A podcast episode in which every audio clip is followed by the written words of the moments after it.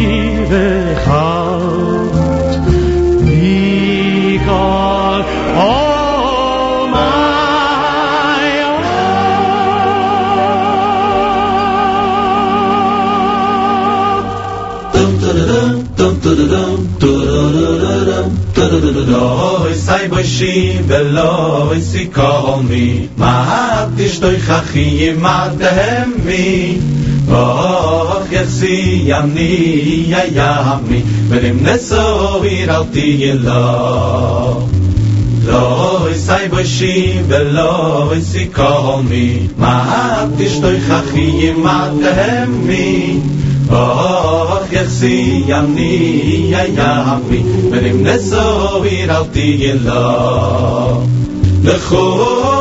di li yikras gallo. Li yikras li yikras gallo le khod oy di li yikras gallo. Fnay shabbos ne kablo. Aha ha ay ay ay boy beshuloy ateres balon boy beshuloy materes balon gam berin no wif zu allo ha ha ha ay ay ay oy khami nay am se boy khal boy khal boy khal shabas mal kesho de khod ay di yili ikras galo li ikras li ikras galo de khod ye li ye ye kraskallo brai shabbos ne kablo tarararira maya ya ra ra ra ra ra ra ra tarararira maya ya ra ra ra ra ra tarararira maya ya ra ra ra ra ra ra ra tarararira maya ya ra ra ra ra ra ra dai lai da la la la da ra ra ra ra ra dai lai da la la la Da-da-da-da-dee-dum, ay-ay-ay, da-da-da-da-da-da-dum. Da-da-da-da-dee-dum, ay-ay-ay, da-da-da-da-dum. Da-da-da-da-dee-dum, ay-ay-ay, da-da-da-da-da-da-dum. Da-da-da-da-dee-dum, ay-ay-ay, da-da-da-da-da-da-dum. Dai-lai, da-da-la-lam, da-da-da-da-da-dum. Dai-lai, da-da-la-lam, da-da-da-dee-da-da-da. Dai-lai, da-da-la-lam, da-da-da-da-da-dum. Dai-lai, da-da-la-lam, da-da-da-da-dum. Aha, ha, ay, ay, ay. Da-da-da-da-dee-dum, ay, ay, yum. Da-da-da-da-dee-dum, ay, ay, yum. Da-da-da-da-dee-dum, da-da-da-da-dee-da-dum. Da-da-da-da-da-da-da-da. Ha, ay, ay, ay. Tararariram, ayayam, tararariram, ayayam, tararariram, tararariram, tarararam.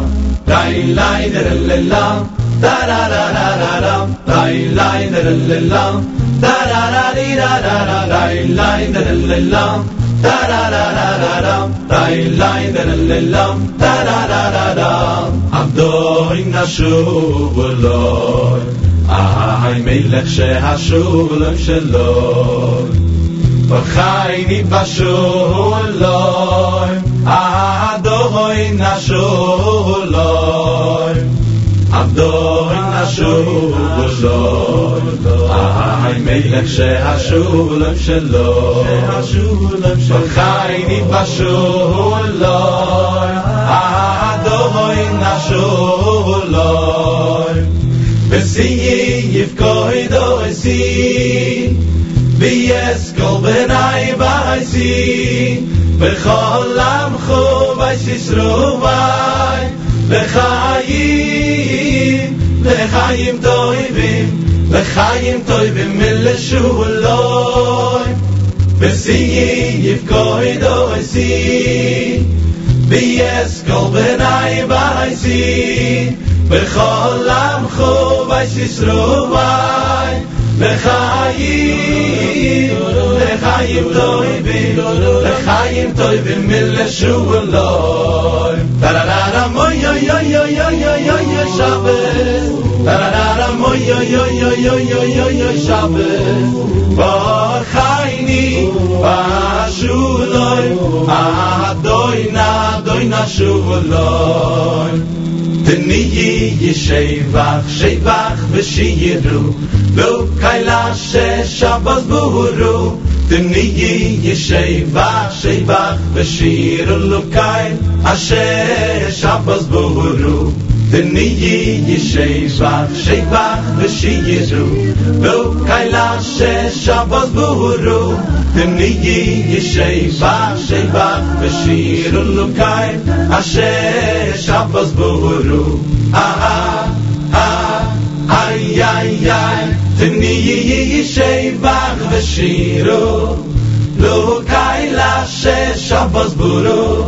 תני יהיה שייבח ושירו נוקאי אשר שבוס בורו אהה איי איי איי תני יהיה שייבח ושירו נוקאי לאשר שבוס בורו תני יהיה שייבח ושירו נוקאי אשר שבוס בורו דני nie ye ye shei vach ve shiro lo kai la she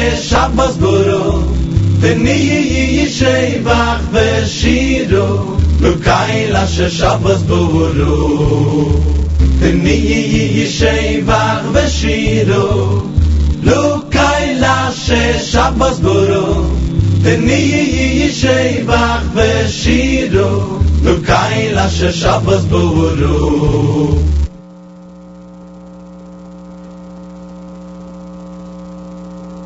Doi ni yuran leganon La arigo is a voice.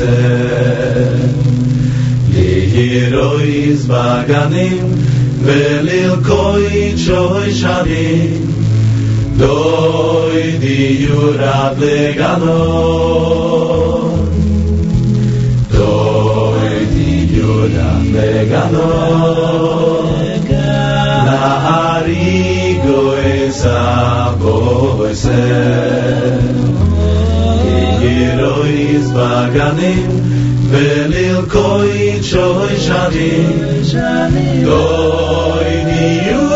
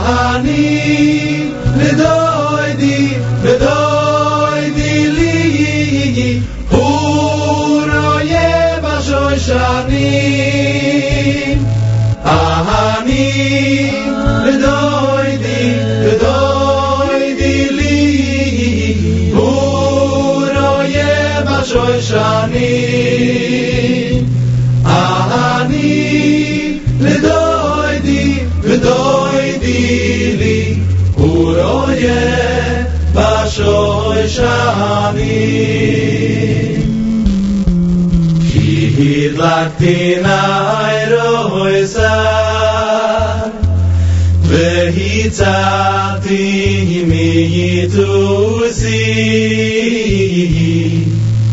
be khala pisi himloisa le khvoi yoy masha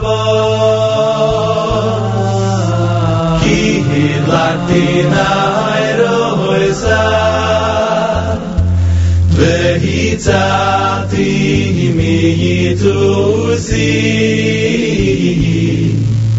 Bechel afisi im loiza Lichboi yoim hashabo Ibusi lebaizko Lahapil chinusi lefunechu Lahapil kinu si le fon ekho shetavira khusin vu veda sheburus shishoyumim kalaitzi kuveshne v'ashalai shoy Ve'uidal koisi שתרחמני, שתרחמני, שתרחמני, שתרחמני. אוי בגוליסי, אוי בגוליסי, לגולייני. שתרחמני, שתרחמני, שתרחמני, שתרחמני. Oy de gudisi Oy be gudisi Le golai ni Ila oy ra li Ila oy ra La ha ha khu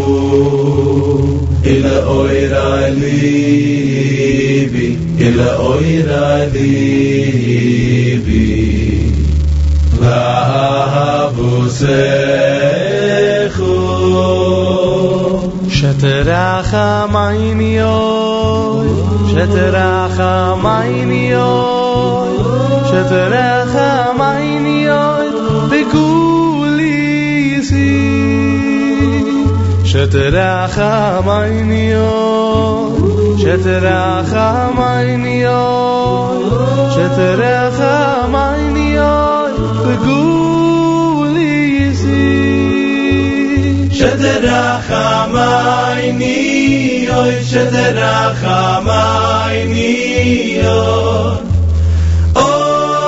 בגוליסי.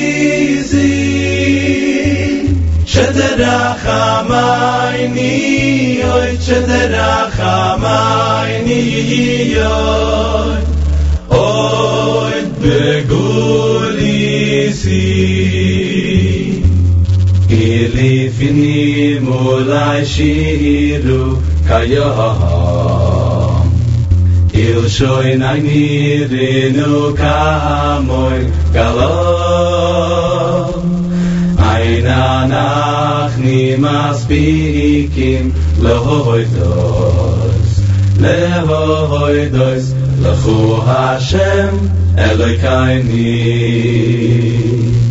אילי סיסוי סייני שבח ימר חווי רוקיה ואיני ני מאידו איסקה שמש וחיורה היה Aina nach nimas bikin lehoidos lehoidos lechu Hashem eloi kaini.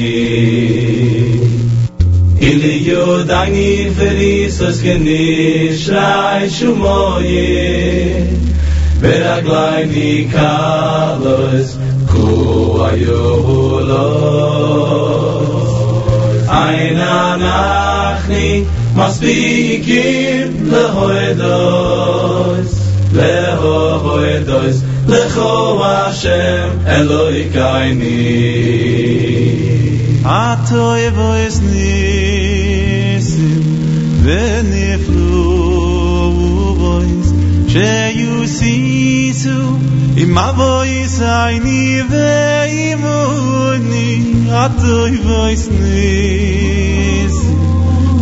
ni flu vois aina nachni mas bikim le hoedo rachaim bechazechu alam chutzi raini al tziyoy Mishkan kevoi dechu Zivil bais nifata haini Al zion Mishkan kevoi dechu Zivil bais nifata haini Rachaim b'chaz dechu. alam khotsirayni al tiyoy mishkan o khu zvil bayz de vatayni al tiyoy mishkan a khu t z i zvil bei stefata hayni bem dovit al de khoyo voy bi igulayni yo voy yo voy bi igulayni bem dovit al de khoyo ויגולי ני יובוי יובוי ויגולי ני פן דוביד אב לכו יובוי ויגולי ני יובוי יובוי ויגולי פן דוביד אב יובוי ויגולייני יובוי יובוי ויגולייני ריח אפוי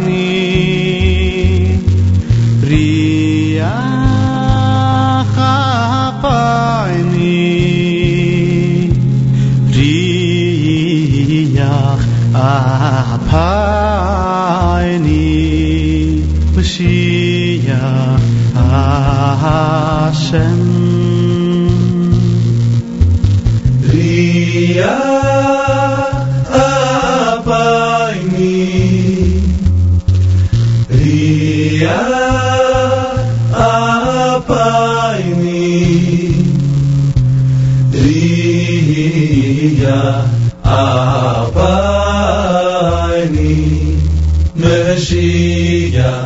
Mashiach Hashem. Ria Abayni Ria Abayni Ria Abayni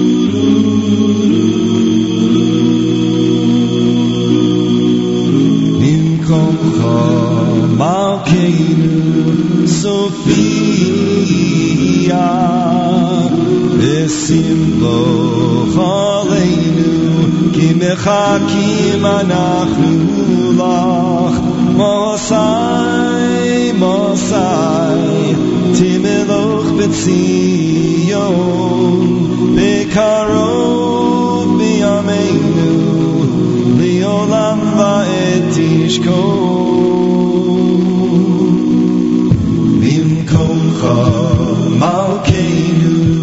Sophia Besim lo choleinu Ki mechakim arachnu lach Mosai, Mosai Temeloch betzion Bekarov miyameinu Leolam va'et tishkon Tishkan Ois Kadash Besoch Yerushalayim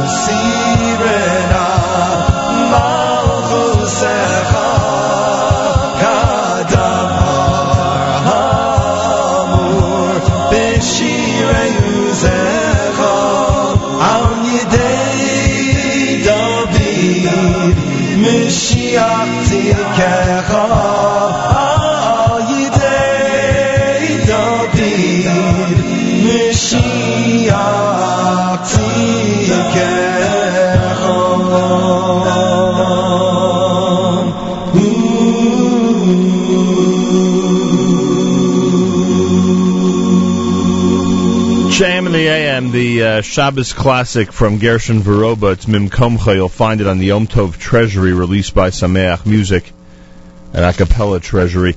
Uh, before that, the uh, brand new a cappella CD uh, produced or presented by Yoel Polachek featuring Ellie Beer and um, on the MRM music label. That's the Zmiros Choir. Uh, you heard Ben Zion Schenker and Prok. And of course, you heard uh, Regesh Modani opening things up. As we say, good morning. JM and the AM, three weeks format Friday on this July 5th, the 27th of Tammuz. We're one week away from Shabbos Chazon, which is the Shabbos before Tisha B'Av. We are just before the nine days, which begin on Sunday night. It's the 27th day in the month of Tammuz, the year 5773. Tuf Shin Ayin Gimel. Erev Shabbos Parshas Matos and Maseh.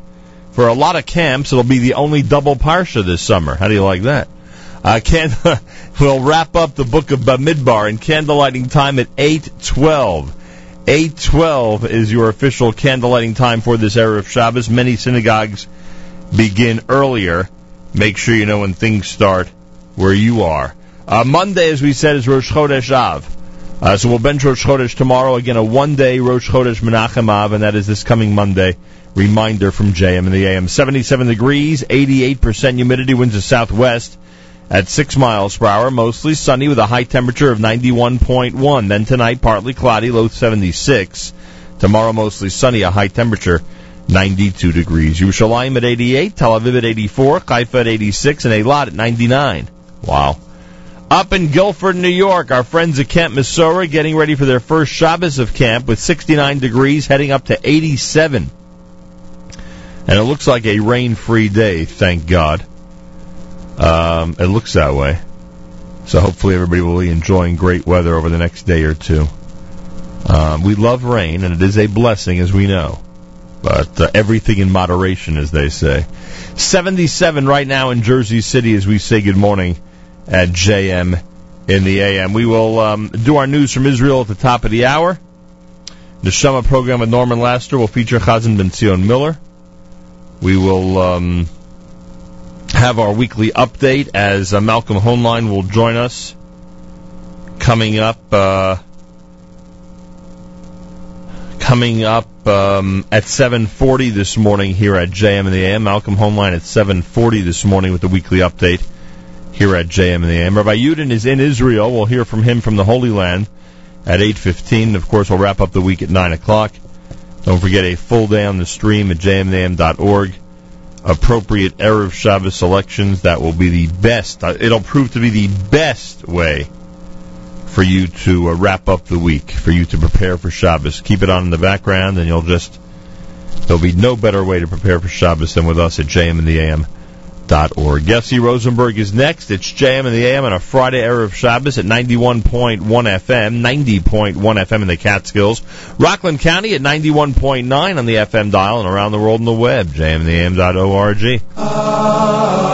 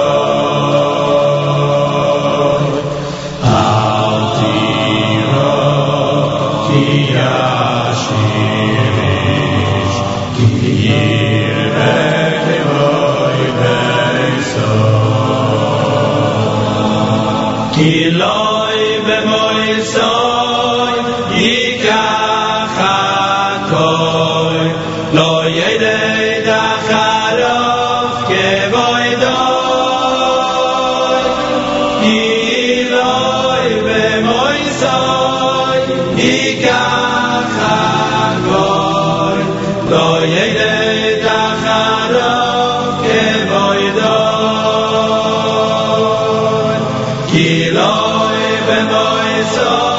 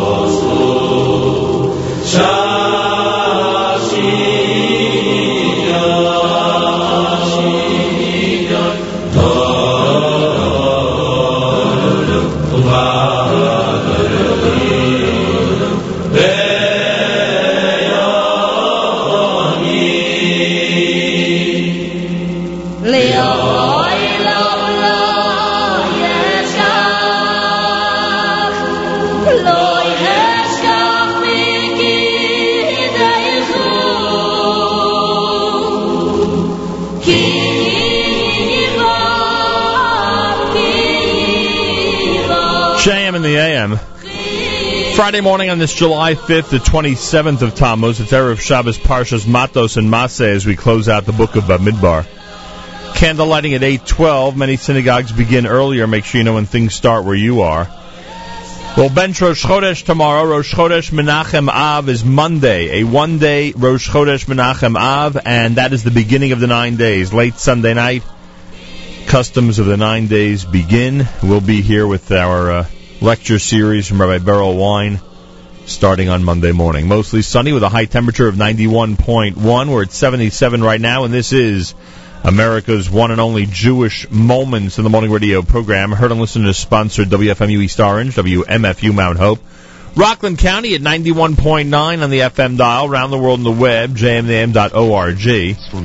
Got our uh, news from Israel in the background. Galei Tzahal is coming up. Then Norman Laster's Neshama program featuring Chazan Ben Zion Miller, who I believe will begin his segment with a piece of uh, Rosh Chodesh benching as we bench Rosh Chodesh tomorrow. Malcolm Hoenlein at 7:40. It's been a crazy week, huh? We'll find out just how crazy with the weekly update at 7:40 Eastern Time this morning. JM and the AM and jmandtheam.org. Rabbi Yudin will join us from Israel to tell us about Parshas Matos and Maseh. That's coming up at 8.15 this morning and plenty more between now and 9 a.m. Plus, of course, all day long on the stream, great Erev Shabbos selections to get you ready for Shabbos. There's no better way to prepare for Shabbos than with JM and the AM dot org in the background.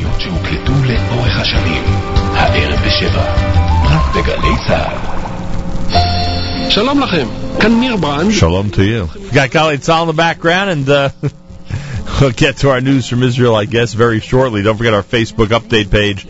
Jewish Radio World with Nachum Segal, Jewish Radio World with Nachum Segal. On Twitter, you have a couple of options at Tall Jewish Radio and at Nachum Segal Net. I would hope you'd follow both of those and be up to date on what's happening regarding the uh, Jewish Radio World with Nachum Segal Facebook feed and the Twitter feed at Nachum Segal Net. That would be an effective way to be up to date on everything that's going on. Try to tweet out some of the titles or Berel Wein's lectures that we're going to be doing starting on Monday here at JM in the AM. Galei Tzahal, Israel Army Radio, 2 p.m. newscast for a Friday follows next.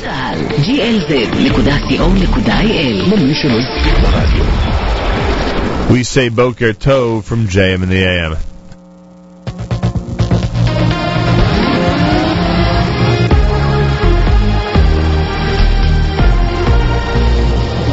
צה"ל השעה שתיים, כאן שיבל כרמי מנסור עם מה שקורה עכשיו. באו"ם מביעים דאגה ממעצרם של בכירי האחים המוסלמים על ידי צבא מצרים. כתבתנו נעמה ארטשיק. בנציבות זכויות האדם של האו"ם אומרים היום כי הם מודאגים מהדיווחים על מעצר בכירים בממשל במצרים על ידי הצבא. דובר הנציבות אמר היום במסיבת עיתונאים כי מעצר הוא הליך מוצדק רק בתגובה לביצוע פשעים מסוימים. לדבריו על השלטון החדש במצרים להבהיר מדוע עצר כל אחד מאנשי האחים המוסלמים ולשחררם אם אין הסבר מספק. ברחבי מצרים הדריכות מתגברת לקראת סיום תפילות יום השישי. אנשי האחים המוסלמים מתארגנים להפגנות נגד הצבא בכיכרות וברחובות.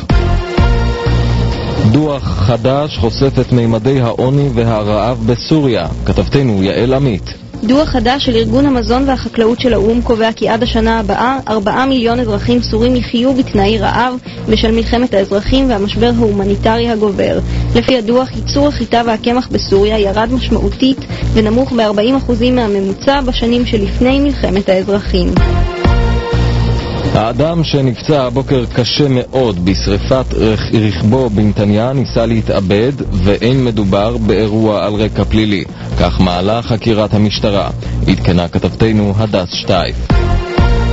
במסחר במטבע החוץ הדולר התחזק היום בשלוש עשיריות האחוז ומחירו שלושה שקלים שישים וארבע אגורות ומחצית האגורה.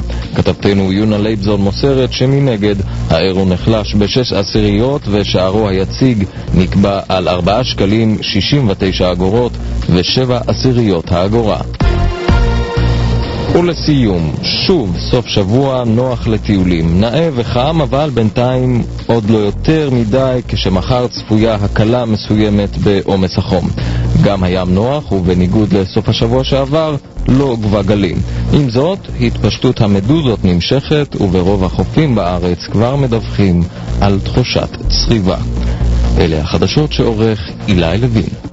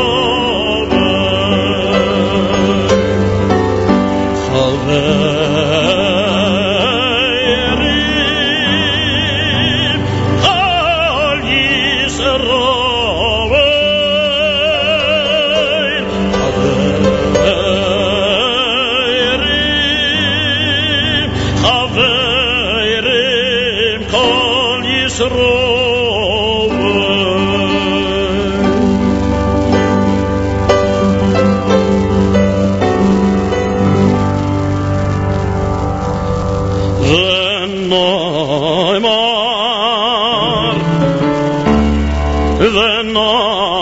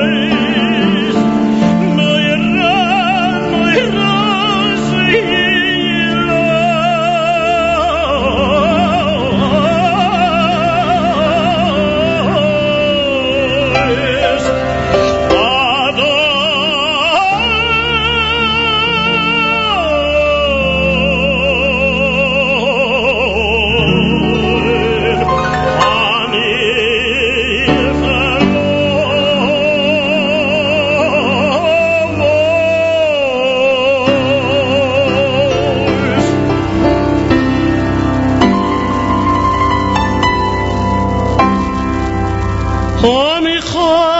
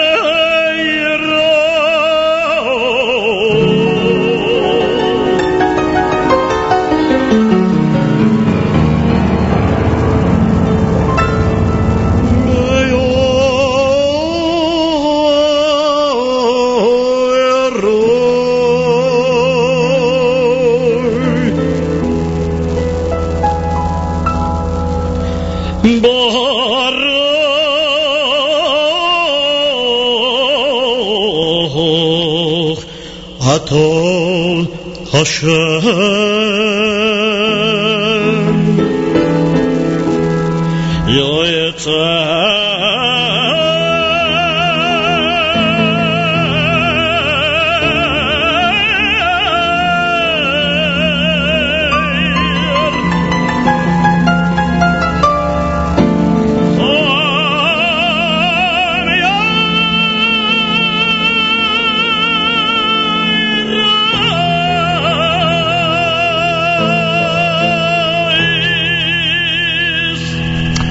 My thanks to Norman Last, another great edition of the Neshama program with Chazan Ben Zion Miller. The second piece you heard in that set was Misha Asanisim. I thought it would be the first. It was the second piece. And that, of course, from Rosh Chodesh benching. We'll bench Rosh Chodesh uh, Menachem Av tomorrow. Rosh Chodesh Menachem Av will be on Monday, a one-day Rosh Chodesh. A reminder from JM and the AM. Friday morning on this July 5th, the 27th of Tammuz, Erev Shabbos Parshas Matos and Mases, we close out the book of Bamidbar. Candlelighting at 8.12. Many synagogues begin earlier. Make sure you know when things start where you are. 8.12 is the official candlelighting time on this Erev Shabbos. 77 degrees, mostly sunny, a high of 91.1. Partly cloudy tonight, low 76. Tomorrow, mostly sunny, a high again in the low 90s. Yerushalayim at 88. Up in Guilford, New York, our friends at Camp Mesorah are going to be enjoying uh, temperatures in the high 80s as they get ready for their first Shabbos up in camp. We are one week away from Shabbos Chazon. The nine days begin this coming Sunday night, late at night this coming Sunday night, and uh, that means that we'll drift into our nine days format on Monday with Rabbi Berel Wein and some amazing lectures taking the uh, center stage of our um, nine days programming. 28 minutes before 8 o'clock, Malcolm Hoenlein with the weekly update coming up minutes from now here at JM in the AM. Rabbi Yudin speaks to us about the two parshios this week, live from Israel. Friday morning, JM in the AM with some acapella Erev Shabbos selections. Keep it right here. Shalom Aleichem, Malachi Asharei, Malachi Elyon, Mi Melech, Malchei HaMelachim, HaKadosh Baruch Hu. Shalom Aleichem, Malachi Asharei, Malachi Elyon, Mi Melech, Malchei HaMelachim, HaKadosh Baruch Hu. Ay, Shalom Aleichem,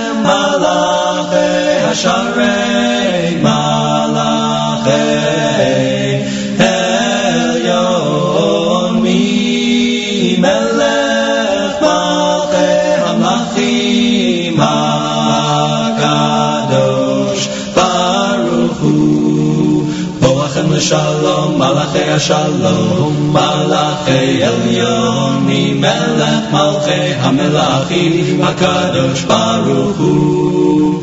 בואכם לשלום, מלאכי השלום, מלאכי עליון, ממלך מלכי המלאכים, הקדוש ברוך הוא. בואכם לשלום, מלאכי השלום.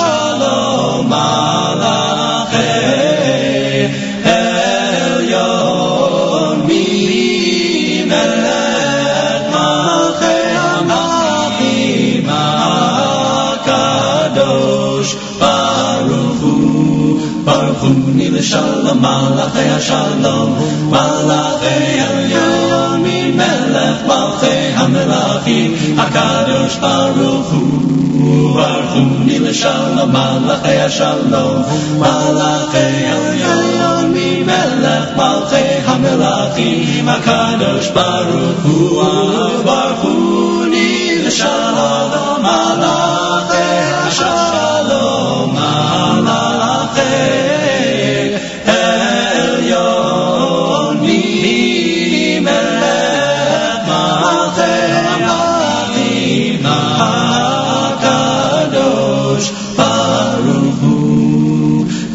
השלום, מלאכי השלום, מלאכי עליון, ממלך מלכי המלאכים, הקדוש ברוך הוא. צאתם לשלום, מלאכי השלום, מלאכי עליון, ממלך מלכי המלאכים, הקדוש ברוך הוא. צאתם לשלום, מלאכי השלום, מלאכי El Yon.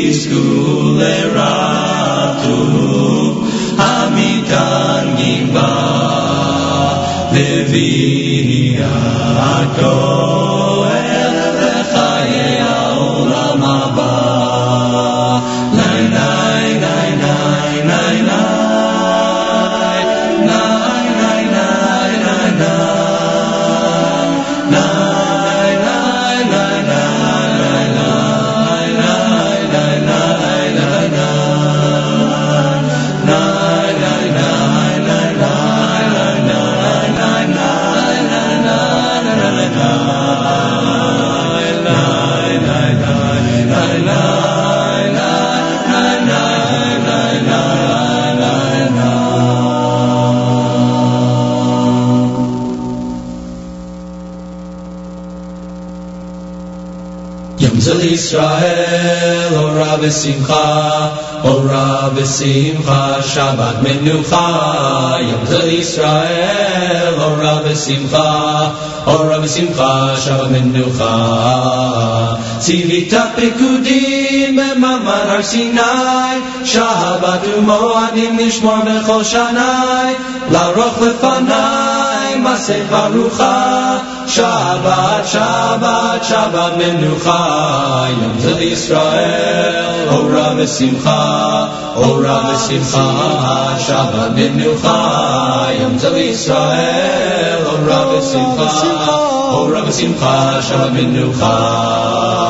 Chemdat HaLevavot, Ma Shebura, Nilvash, Od Nicha, Od Neshama Yetera, Nefesh Metzera, יסיר הנחה, שבת, שבת, שבת מנוחה, יום זה ישראל, אורה ושמחה, אורה ושמחה, שבת מנוחה, יום זה ישראל, אורה ושמחה, אורה ושמחה, שבת מנוחה. קידשת בירכת אותו מכל ימים, השם שהגישה מלאכת עולמי לא מצאו הגומים השקטים בתך Shabbat, Shalom Lecha, Yimzel Yisrael, Ora V'Simcha, Ora V'Simcha, Shabbat Menucha, Yimzel Yisrael, Ora V'Simcha, Ora Shabbat, Shalom Menucha, L'Yisur Melacha, Tzivita, Tzidora, Eskeon Melucha, Shabbat, Eshmora, Akrisha Lamora, Shabbat Yonotai, Yom Tov Yisrael, Ora Besimcha. אורה ושמחה, שחר מנוחה, ים זה לישראל, אורה ושמחה. אורה ושמחה שם מנוחה. חדי שמיטה שינו אשר נזרמת, תופה מושיענו שנעלה מעצמת, שהבה שושבת שבר שבת, שהבה שבת שבת שבת שבת, אם זו ישראל, אורה ושמחה. Ora b'simcha, Shabbat menucha, Yom Zel Yisrael, Ora b'simcha, Ora b'simcha, Shabbat menu, Ora b'simcha, Shabbat menu, Ora b'simcha, Shabbat menucha. Oh, yo, yo, yo, oh, yo, yo, yo, yo.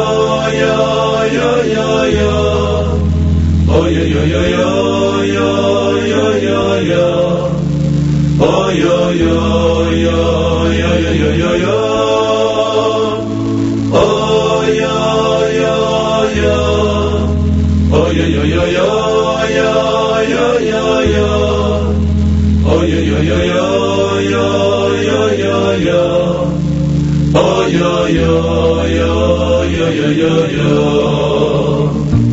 khikoy se yo bo bo bo mur tsavi be yazuru kharu li ye be yesur tli se yo khikoy se yo bo bo bo be yazuru Holige me Jesuru, delige me Choyse Yo.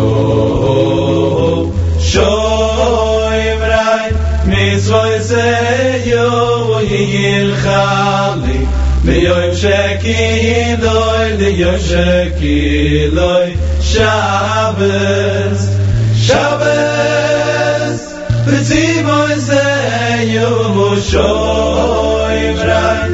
מצווה זה יום יילחלי ביום שקילוי ליום שקילוי שבס שבס בציבוי זה יום שבס בציבוי זה יום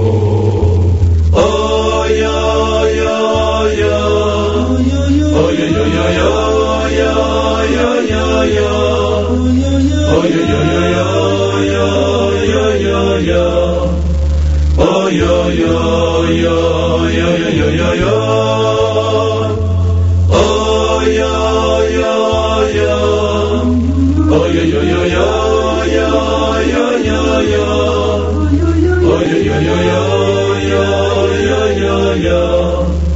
Oh yo yo yo yo yo yo yo.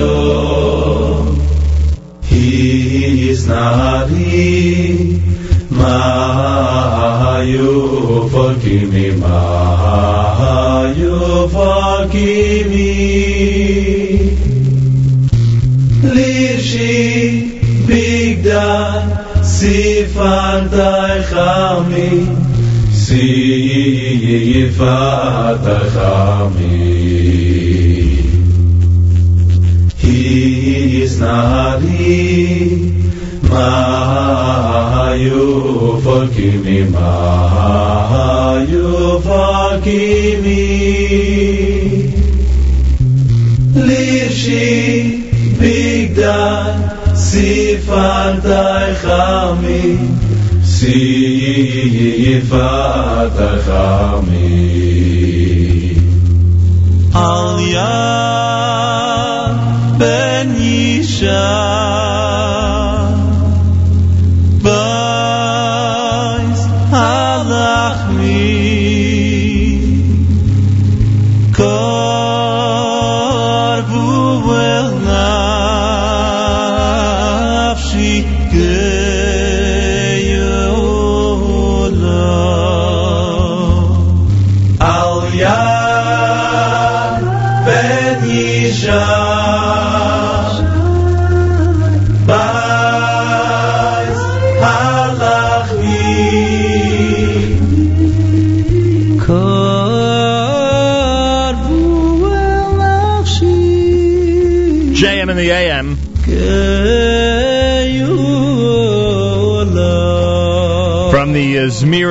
Zmiros uh, a cappella CD that was released uh, uh, just a few, a little while ago, a few weeks ago.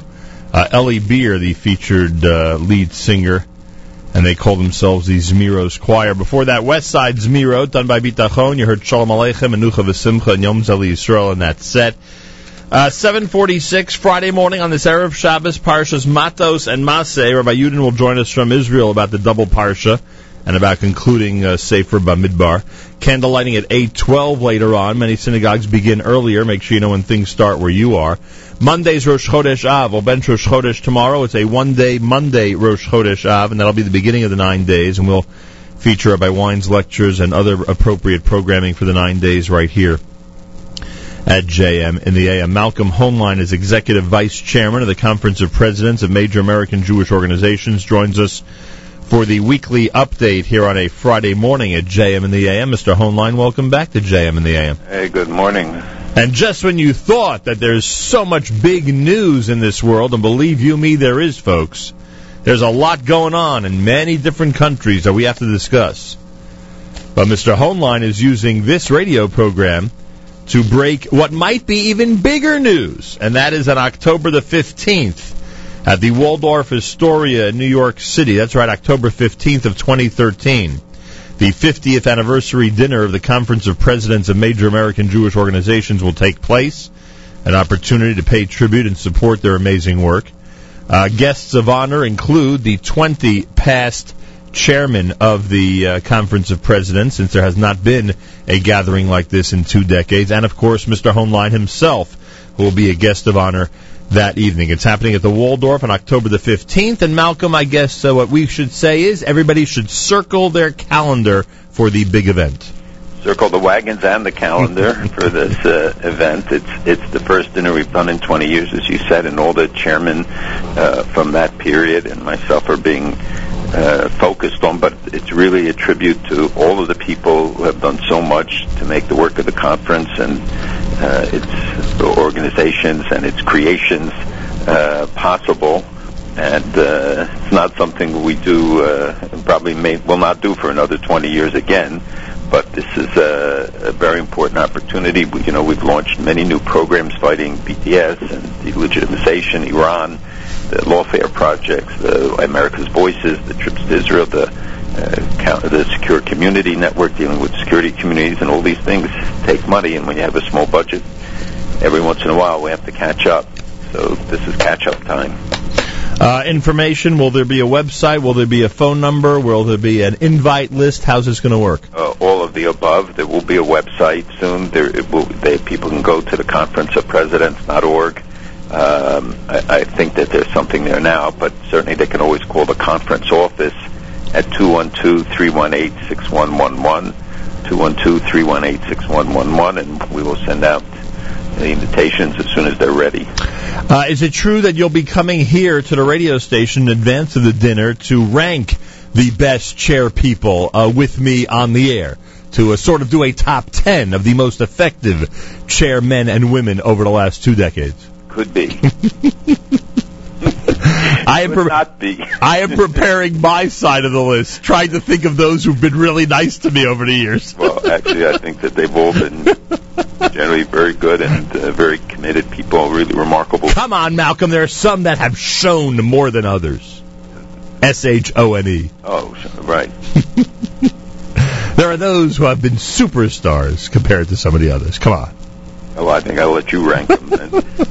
You don't want to start naming names, I see. Uh, all right, a lot of news this week, quite obviously, and a lot of our listeners are familiar because it's uh, made the headlines. And this and this news story, they actually do report in depth at, in depth and at length.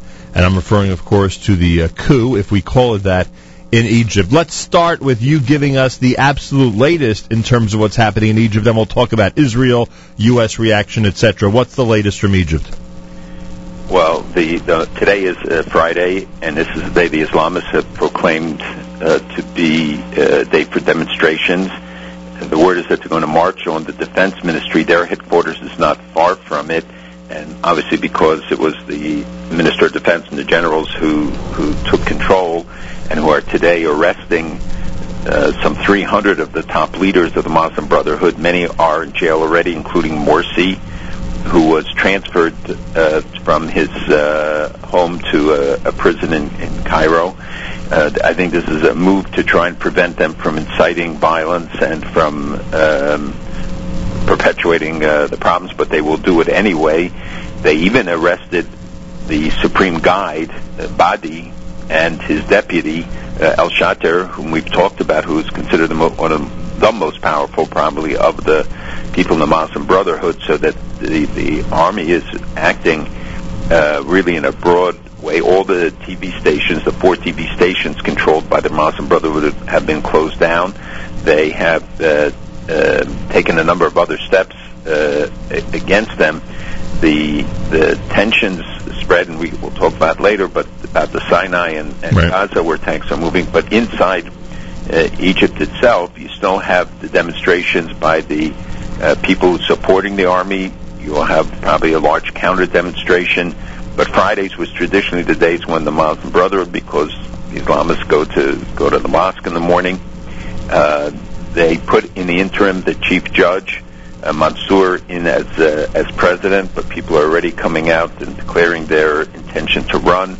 Uh, yeah, and it could well be that the Muslim Brotherhood will regroup and and uh, run again. This is not the destruction of the party, but I think it does put into context something we've said, and that is that they probably are not more than 20 or 25 percent of the population, even though the initial election results, which was more anti-Mubarak and not pro-Muslim Brotherhood, uh, but they won't go away. They're going to they're going to be there, like the Mubarak supporters, and how they they manifest themselves in participating or non-participation, uh, whether they engage in violence now is going to be a test. Egypt has to get focused on rebuilding uh, the the economy, and there's no uh, indication that anybody has any plans and think that this all cost them also many days of strike cost them even more money. I could imagine without hitting the streets, this never could have happened. Correct? I mean, this is Absolutely. the only way would have been uh, the only way to have accomplished this would be democratically or or something close to democratically elected. And the feeling was that the, you were not going to have a democratic election under Morsi. Look, the Muslim Brotherhood has a nationwide structure. There was nobody else who had. Now you see these the people finally coming out in, in large numbers. The last time was less than a million people who participated. And it's so much more this time. It's much, much more. Many more cities, uh, more activity, and still the vast majority have not participated. The images seem less violent. Is that just a perception? Is that No, I think that is correct. It is it is less violent. The army clearly was was given instructions not to. They remember they flew over Tahrir Square, flying flags, not shooting. The the uh, Mubarak troops, uh, the army under Mubarak, was given orders to to shoot, they didn't. They could have done it right away. They Right. didn't. But later on, they they killed and hundreds of people died. Here, you see the numbers are more limited, although the number of wounded are are uh, is increasing. Why do people feel it's necessary to stay on the streets at this point? Well, well, first it was to express relief and to celebrate. Remember, they they've imposed increasingly strict Islamist legislation, but most of all, it's about the economy and the feeling that uh, also the Muslim Brotherhood was increasingly taking control, putting their people in every key position, including the army, or attempting to do so. This is the leadership they brought into the army. Al Sisi was was not a Mubarak person; he was brought in by uh, Morsi, uh, but the rank and file has not yet switched. They were in the process of trying to replace the officer corps, the people, the cadets in the in the officer training schools, uh, which may have backfired on them um, uh, as well. They may have gone too far with arresting people like the General Guide and others because that will excite the, the Muslim Islamist Brotherhood more. Also, to think about the implications in other countries where Muslim Brotherhood uh, won, whether this will um, Yeah. affect them as well. A good example of that would be Tunisia, uh, Libya, uh, Morocco.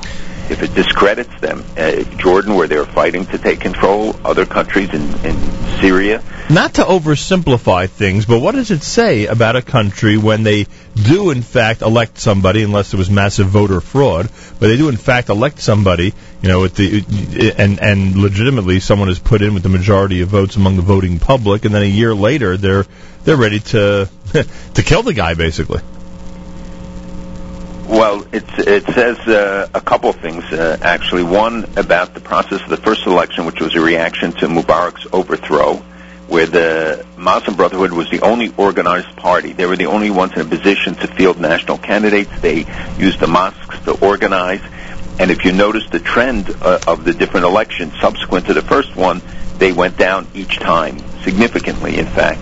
So it, the number of the votes they got uh, can't be ascribed to Muslim Brotherhood alone. It was a protest vote. It was a vote for change. It was a vote for something new. These guys promised an end to corruption. They promised uh, other, you know, improving the economy. And in fact, the Muslim Brotherhood was not prepared for it. They had no experience in doing it.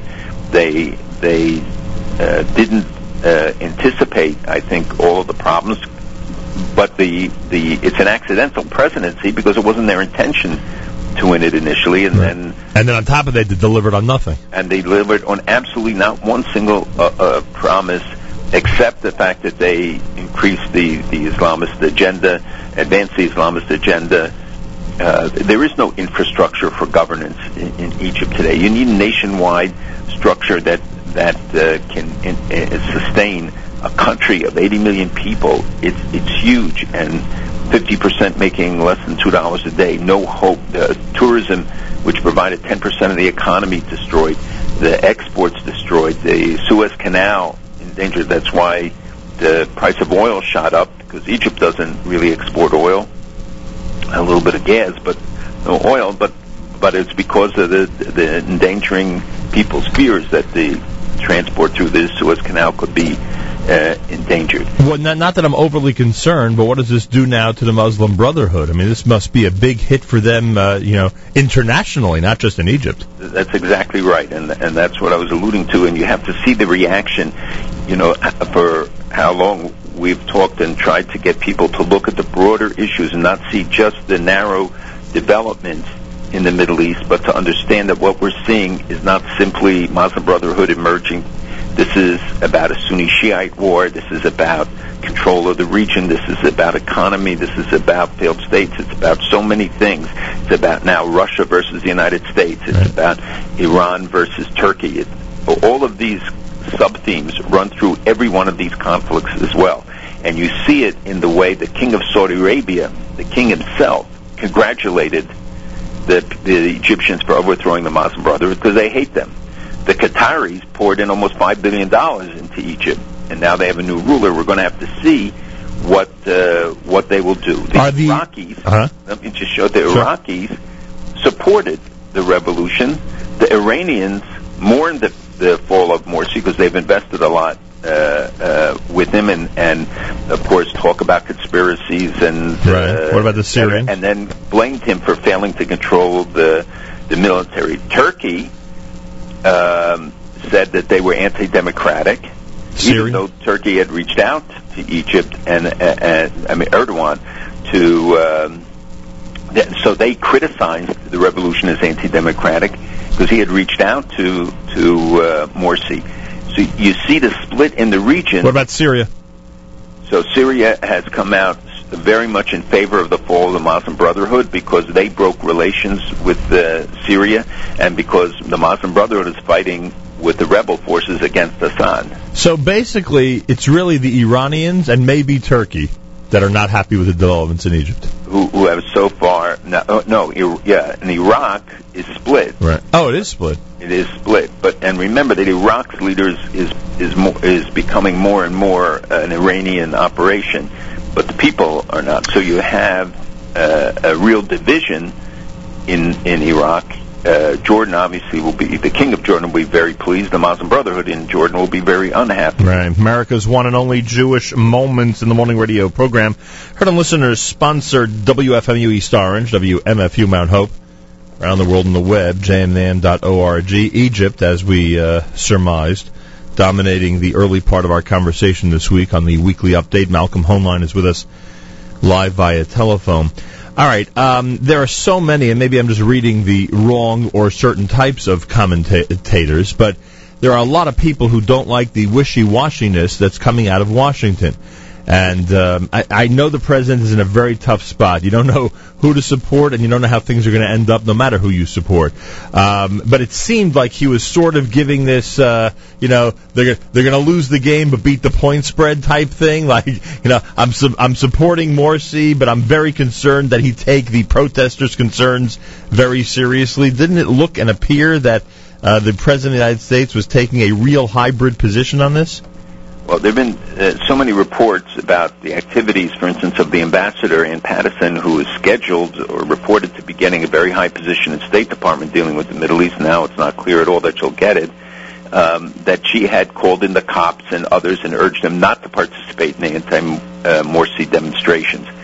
Then, uh, when it became clear that they that Morsi was not going to last, the U.S. came out and urged, well, earlier urged him to be more accepting of the uh, of the message of the street and Right. to try to accommodate. And then, of course, now about a, a transition, but they're urging them to go right away to civilian elections and get rid of the military. When in fact, sometimes you need a military, you need a strong leadership to get things uh, stable. And uh, the military tended to be more pro-Western. Uh, so it's a difficult uh, uh, position. And They are meeting on it, I know, at the, every night and uh, spent a lot of time uh, trying to get, get a handle on it. Again, it's one of those situations which, you, you know, whatever they do is going to be wrong, but there were things they could have done earlier, and we were we became too closely associated with uh, Morsi, or seemed to be backing Morsi and the Muslim Brotherhood by statements from the administration and positions they took, etc.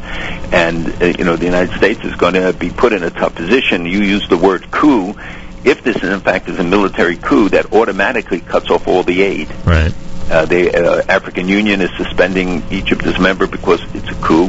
So the United States is saying, well, it's not really a coup because uh, they can therefore continue. But the, I think that arms sales, which is the bulk of it, 1.3 billion, was front loaded, meaning they they've already paid it all, and the economic aid as well, which is about 250 million, um, plus other assistance. So they keep talking about USAID having to be suspended. It doesn't matter at this point. It may all be there already. Well, it may be there for now, but it does affect next year. And the, the question is, if it's not a coup, then it's not automatic. Yeah. Um, would any other, pre- and I'm not doing the Republican Democratic thing, would other presidents have handled this differently?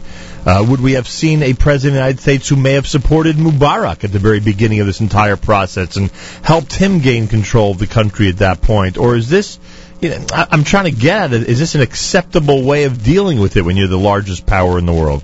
Well, I think you can't attribute it just to one administration because I think there's a screw up in U.S. policy over time, but I think it's been exacerbated and certainly uh, in the Arab world, everybody raises the issue of how Mubarak was treated. Not the support from Mubarak, but the fact about how the U.S. abandoned him, and that's one of the things that motivates Putin, as I pointed out, is that he's showing that he's loyal to his friends, even if it's costing him politically, and the, the appearance that the United States, whether it was in Syria and other places, you know, was indecisive, has in the West generally, not making uh, decisions or or reacting in ways that were not the most appropriate. I can tell you in the Gulf and other places, there's a great deal of anger, and the the almost absence of the United States from from a lot of the developments in the region or being ahead of the issues. But they are complex, and and many times, you know, it appears that that there's an obvious thing to do, but the obvious thing may not be the right thing. How does the U.S. repair its image then? Or there's really no way to backtrack at this point? At this point, it's going to be very hard. Seriously, very hard because the the uh, you know we give all this aid, we get nothing for it. We we we get no credit for it in the countries, and we get uh, certainly not from uh, uh, the regimes often. Uh, Morsi did uh, play the game. Uh, he turned over the relationship with Israel because he knew it's a very sensitive issue in the United States, uh, and especially in Congress and, and the administration, which pressed them on, on the issue often and about what they were doing in Gaza. Uh, he turned it essentially over to the army so that he didn't get blamed and he could, you know, say it's the army dealing with it and it's a security matter. And the security cooperation was really good. Uh, with, uh, and certainly in recent months it was even better but it was sustained over the time. Uh, they obviously didn't do all we would have wanted in terms of closing tunnels, but lately they were doing them. They closed hundreds of them uh, for their own reasons. But now, uh, in, in advance of what's happened, uh, tanks were moved into the Sinai and to the Gaza borders. Uh, the borders have been closed. The Rafah crossing was closed by the Egyptians.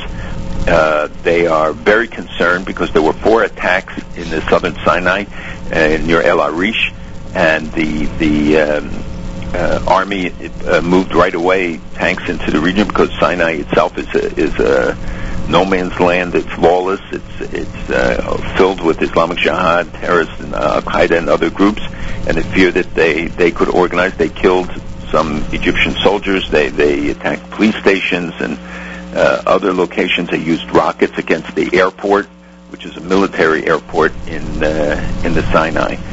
So but the pretense of moving those troops in could not have had anything to do with Israel, right? It was just to quell whatever. No, it's it's the but they no they needed Israel's permission to mm. do it. So of course you know the anti-Israel guys who are guys who are always looking for excuse to jump on it will say, well, you see, it's a conspiracy because Israel agreed, etc. And and you know, and for Israel, this is obviously a, a major concern. We've seen the rebuilding of uh, of Hamas's uh, military capacity. It's estimated they again have 5,000 rockets, some of them medium range that can hit Tel Aviv, even Jerusalem. The, um, but this is a blow to Hamas, which was depending on the Muslim Brotherhood to benefit it and to be more sympathetic and supportive, especially vis-a-vis the. Uh, is it a blow to Hezbollah as well, or that's unrelated? Uh, it's less related, but it's not unrelated. Hezbollah itself is taking hits because of their involvement in Syria. But anything that shows popular movements against Islamist groups affects any of them. Uh, and in Lebanon, there is growing dissatisfaction and mounting anger at uh, Hezbollah because of dragging them into this war in Syria, showing that he's really not a liberator. You know, he's the same kind of petty um, politician with the same corruption, etc., uh, and a stooge of Iran being their agent in, in fighting in Syria. That does not play well in a lot of uh, in, in a lot of uh, Lebanon. At any point in the last week, when when you were analyzing what was happening with the American response to Egypt, did you say now? We we can learn what we should be saying regarding Syria. Like, is there any comparison here where where one can say now that we've learned this lesson from Egypt, we should apply the same thing in terms of American reaction to Syria? Well, one of the lessons you learn generally is that this assumption that the Muslim Brotherhood represents the popular feeling and popular opinion and it's what people really want, and everybody keeps saying, you know, you have to understand this is the direction, this is what they what they want to do.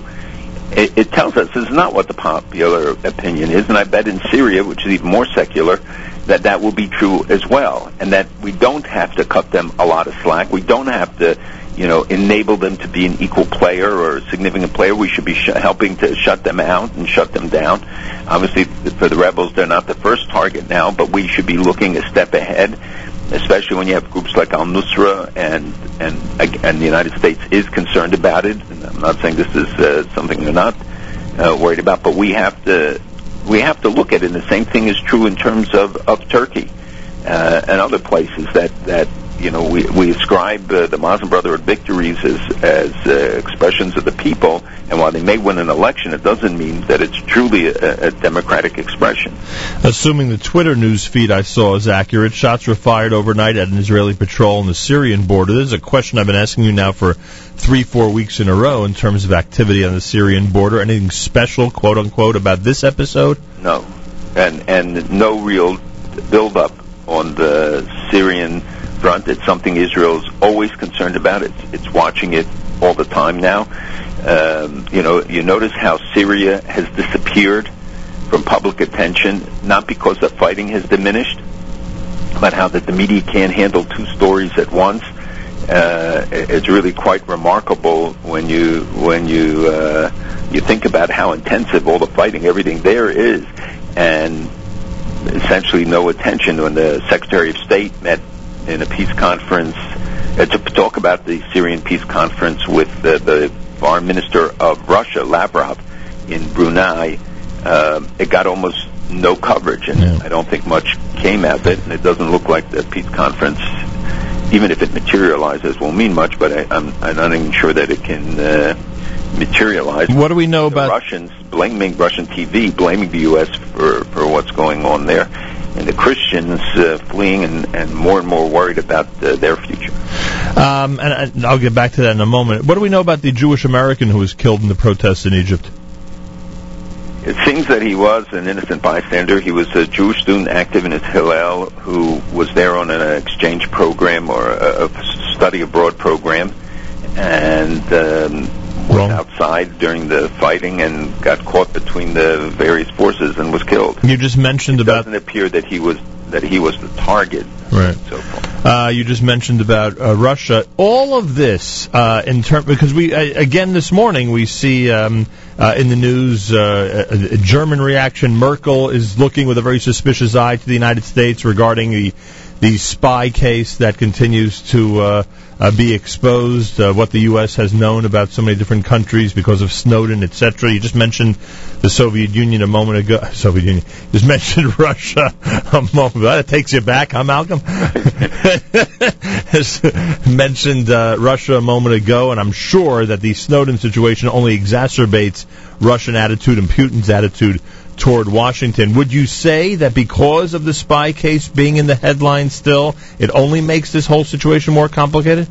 it makes our international relations more complicated, even if not directly this situation until the, uh, they come out with more information. And you notice till now Israel has not been mentioned as having been a target. And that is because, they may not have gotten to it yet. meaning that not a target of our intelligence agencies? Well, we certainly know that it is a target like other countries, but So why wouldn't it be? been mentioned as one of the countries that were covered. But oh, not gotten to it, meaning meaning the exposure of it has Right, not but gotten. he hasn't released uh, most of the information, and they say there's very explosive stuff that's still coming. That could be a bargaining chip, but um, it, it has impacted, and it, it's taken away one of the issues the United States has has used uh, about foreign uh, surveillance, especially China's hacking, etc. This sort of diminishes it. it. It undermines America's moral standing and and position. The anger I think is somewhat exaggerated, It- and it's mostly not directed at the fact that we're doing it, but the scale at which we were doing it. That it wasn't targeted to some particular threat to the United States, but seems to have been a massive, uh, much more massive uh, operation. We'll, we'll find out whether that's true. And you know, when you live in an age of terrorism, steps, uh, extraordinary steps are necessary. But this seems to be uh, way beyond what people so far have been able to justify. Right. So, aside from Putin's loyalty to leadership in Syria, if the U.S. would make an argument that ethically the right thing to do would be to abandon, then they would retort, uh, "You want to speak about ethics?" You know, in, ter- in terms. It's exact, and and also they they they rebel in anything that puts the United States down. And, and when the United States standing generally in international community is not uh, particularly high, or, or and especially given all of the, the issues that we've discussed, uh, this further undermines it and gives fodder to, to the others to say, you think they're a democracy? See what they do? They spy on their friends. They they undermine the security of countries. By the way, is this accurate? Listeners uh, this week claimed, I didn't see this, that's why I'm, I'm putting it on their shoulders, uh, claimed that when the President of the United States landed in Senegal, there were anti Semitic, anti Zionist, anti Israel signs greeting him. Is that true? Did you? I have not. Uh, I I did not. Would it be a believable story in African nations? Uh, everything is believable. You have Muslim, large Muslim population, and you you can have it uh, anywhere. In in there were. Uh, it, it's interesting in Egypt, by and large, you've had very little or almost none, except at the University in Cairo, where they were yelling Khaybar, which I discussed, if you remember, a couple weeks ago, that the Egyptians made a film called Khaybar that's going to start showing during Ramadan. That is the place in 620 where Muhammad uh, wiped out a Jewish community in Saudi Arabia, uh, and is related in the Quran, but used usually as, an, ex- as a cover f- example for what should be done to Israel.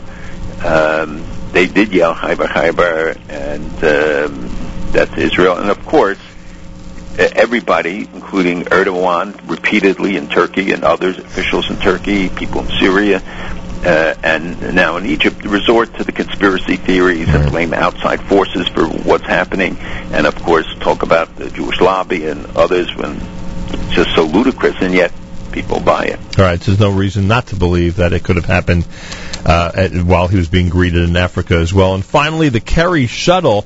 Would you agree with me that news reports over the last seven days since we last spoke seem to indicate a uh, a, a, a real spring in Kerry's step? He thinks that uh, within a few minutes uh, he could have a peace negotiation completely restarted between Israel and the PA. Uh, I don't think that he thinks that he's got a deal brewing. He wants to keep it alive. He wants the process to be alive. I think Israel wants the process to be alive, and Israel has indicated repeatedly their readiness to come to the table. And Abbas, as uh, we uh, expected, uh, is playing his old games, both with, in terms of preconditions and uh, basically just doesn't want to come to the table. He doesn't want to have to negotiate. I think the Egyptian developments take some pressure off him on one hand, uh, and if it weakens Hamas, that uh, also uh, changes. He doesn't feel the pressure of having to compete with Hamas when it is weakened and its major supporters uh, now removed, and we don't know what will happen in the future. So he may feel less pressure today to have to reach an accord.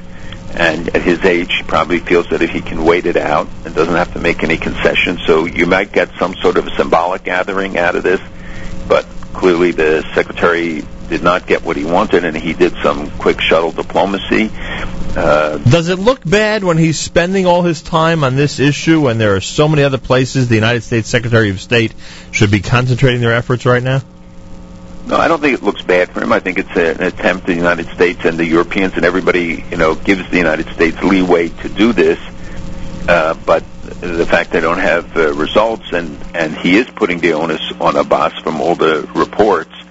Uh, but people will say, you know, we've got Syria, we've got Egypt, and we have to focus on those things. If you have a reluctant uh, uh, Palestinian leadership, then let them uh, stew in their own juices and move to other things. But I, I don't think anybody wants to see him abandon the effort completely because if you do, A, it invites the Europeans and everybody else to do stuff which will be more detrimental. B, it, it, it gives cover for those who want to go back to intifada-like activities. Not, I don't believe an intifada is coming, but look at the statistics for the number of kidnappings, the increase in, in violence, and the success of the Israeli forces and intelligence agencies in thwarting it. But the the fact is that you've had a, a, sharp increase in it. Wow, unbelievable. All right, Monday begins the nine days, Malcolm, and putting things in historical perspective, uh, we have to remember to strike a balance, meaning obviously we have an obligation to remember the past and certainly the uh, halachic obligation to uh, uh, build up to the uh, saddest day of the year. At the same time, I'm always happy when you remind everybody that we should remember where we stand now in Jewish history, a lot better off than some of our previous, than most of our previous generations. And well, the things that we tend to take for granted, and the, the you know the debates we have over Israel these days, when the fundamental fact of uh, 150,000 people learning full time, that you have a Jewish state with a Jewish army that is able to protect Jews around the world, that uh, the lesson of uh, the nine days and of Tisha B'Av was, was a lack of achdus. And we're seeing it again, and, and this rends the people apart. And frankly, to me, it's the greatest danger we face, more than a nuclear Iran or nu- more than a Muslim Brotherhood. Yep. It is the divisions within the community, and we'll talk more about it. Oh, we certainly will. All right. A reminder: if you missed the opening of this conversation, circle your calendars on the uh, fifteenth of October. We have a chance for some unity, right, Malcolm? It'll be a it'll be a night of unity. Well, well, well, am I right or wrong that you will have members of our community of all types of backgrounds there that night for the big conference of presidents dinner? Every stripe of every kind of Jew will be there. I have a chance to sit at a table with people from uh, from all different areas of Jewish life. How do you all like over that? the world. How do you like that? I don't know how I'll be uh, sitting at a table if I'll be chairing the event, but you know. it's the, it's the 50th anniversary dinner of the Conference of Presidents, and the guests of honor, in addition to Mr. Hoenlein, are the 20 chair people who have served in the capacity over the last two decades, since that was the last public recognition uh, during a, a dinner celebration of the uh, accomplishments of the uh, conference uh, chairs. It's happening October the 15th. All the information through the website and phone number of the Conference of Presidents. And as Malcolm said earlier, invitations are coming soon. Mr. Hoenlein, have a wonderful show. I think we're on next week, right? Nine days? We have no reason not to be on, right? Absolutely. All right. Every reason to be on. Every reason to be on is right. All right, Malcolm will join us next week for yet another installment of the weekly update. He is the uh, executive vice chairman of the Conference of Presidents of Major American Jewish Organizations. Friday morning, Erev Shabbos here at JM in the AM. Candlelighting time at 8.12 on this Erev Shabbos. 8.12 is your official candlelighting time. Many synagogues begin earlier.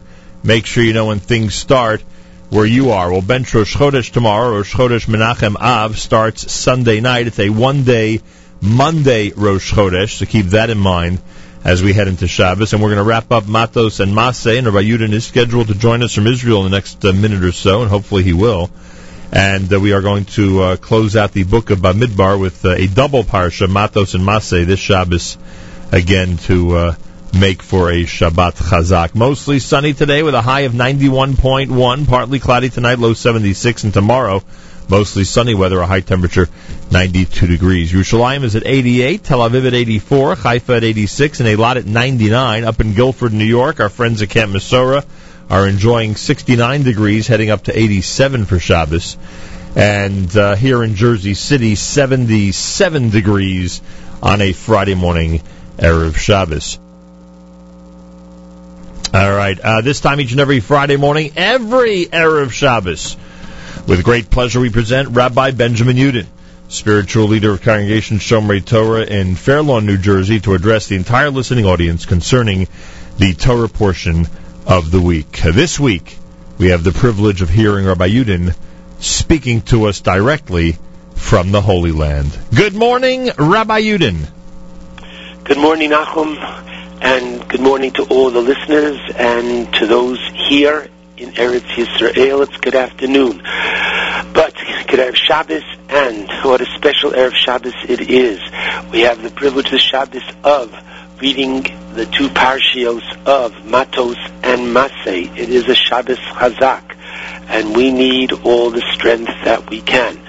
Because the calendar reminds us that this coming Sunday night is Rosh Chodesh Av. We call it Menachem Av because, please God, we anticipate the Nechama, the consolation that will come. There will be the building of the third Beis Hamikdash. The Navi promised us, and I take that word back, the Nevi'im, the plural prophets promised us. And remember, on Shabbos, listen to the brachos after the Haftorah. The davar echad midvarecha achor lo yashuv reikam. Not a single word of the prophets has not and will not be fulfilled. There's no question. Malachi taught us that הנה אנוכי שולח לכם את אליהו הנביא לפני בו יום השם הגדול. Eliyahu Hanavi will come and he will pronounce the coming of the Moshiach. The Navi Zechariah in chapter 8 tells us that Som HaChamishi, the one that we're unfortunately going to be having when Yom, when the month Chamishi, the month of Av, comes in this coming Sunday night, and then nine days later, a week from this coming Tuesday, is Tisha B'Av. This will become a holiday, but until that happens, we have to review, unfortunately, the laws of the nine days. And so we begin, and I'll try to run through quickly, and then share a important thought which comes out of our parsha. And that is as follows. The period known as the nine days begins with Shkia sunset this coming Sunday night. And one should not eat meat or poultry or drink wine or grape juice during the nine day period except for, please God, next Shabbos to which there are no restrictions on Shabbos day. Now, the halacha tells us as follows, that if you use a meat utensil, utensil that's normally used to cook your chicken soup in, and you uh, made noodles in that pot, you would be able to eat that food during the nine days. And it's only wine and grape juice, as opposed to beer, whiskey, and other liquors, which do not contain wine, can be consumed during this period. And you have to ask yourself philosophically, like, what's going on here? And really, for this, you should take a look at the last page of the Perik of Cheskas Habatim in Baba Basra. And there the Gemara tells us that after the destruction of the Beis Hamikdash, there were those that said, we can't eat meat and we can't drink wine all year long. Why? Because korbanos were brought from meat and wine was poured on the Mizbeach every single day. The rabbis basically responded to these people and said that while you are well-meaning, it comes down to a very practical point. In Gozring Zera al Hatzibur, we don't impose upon the community that which the community cannot accept and tolerate. And therefore, not to have any remembrance in a practical, active sense we can do, but we cannot go to the extreme either. And therefore, the nine days is to be treated seriously.